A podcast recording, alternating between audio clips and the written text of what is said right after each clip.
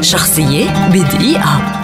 ولد الكاتب الفرنسي الشهير جان بابتيست بوكلان المعروف بموليير في باريس عام 1622 كرس موليير نفسه للمسرح عام 1643 وكون حياة المسرح في تلك الفترة لم ينظر إليها على أنها حياة محترمة فقد قام بتغيير اسمه إلى موليير ليجنب أسرته الإحراج. كان موليير ممثلا ومديرا للفرقة في نفس الوقت.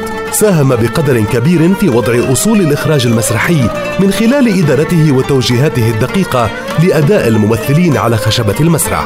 أما كمؤلف فقد قام بتوظيف كل أنواع ودرجات الفكاهة من المقالب السخيفة وحتى المعالجة النفسية الأكثر تعقيدا. من أشهر أعماله المغفل مدرسة الأزواج البخيل والبرجوازي النبيل. توفي موليير عام 1673 تاركا بصمة واضحة في عالم الأدب الكوميدي. ما تزال حاضرة إلى يومنا هذا. شخصية بدقيقة.